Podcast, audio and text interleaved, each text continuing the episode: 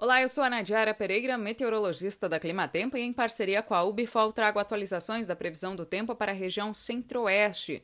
O ar seco e bastante quente predomina sobre a maior parte do interior da região.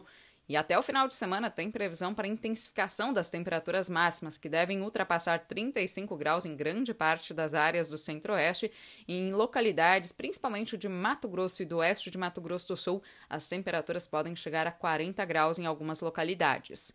As chuvas devem acontecer de forma isolada sobre o sul e leste de Mato Grosso do Sul até esta quarta-feira, devido a instabilidades que se propagam da região sul. Algumas áreas podem ter até volumes de moderada intensidade e essa chuva deve impactar momentaneamente a atividade de colheita, como o corte e a moagem da cana-de-açúcar. Mas, por outro lado, é uma chuva que ajuda na manutenção da umidade no solo em algumas áreas do sul de Mato Grosso do Sul que já encontram-se com níveis mais elevados de umidade.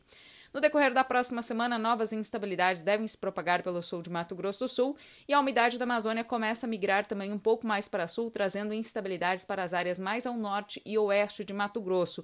Por enquanto, a expectativa é de chuva bem isolada, não é uma chuva agrícola que recupera a umidade no solo. As chuvas devem começar a se espalhar mais pelo centro-oeste e vir com volumes mais expressivos, principalmente para Mato Grosso, no decorrer da segunda quinzena do mês de setembro.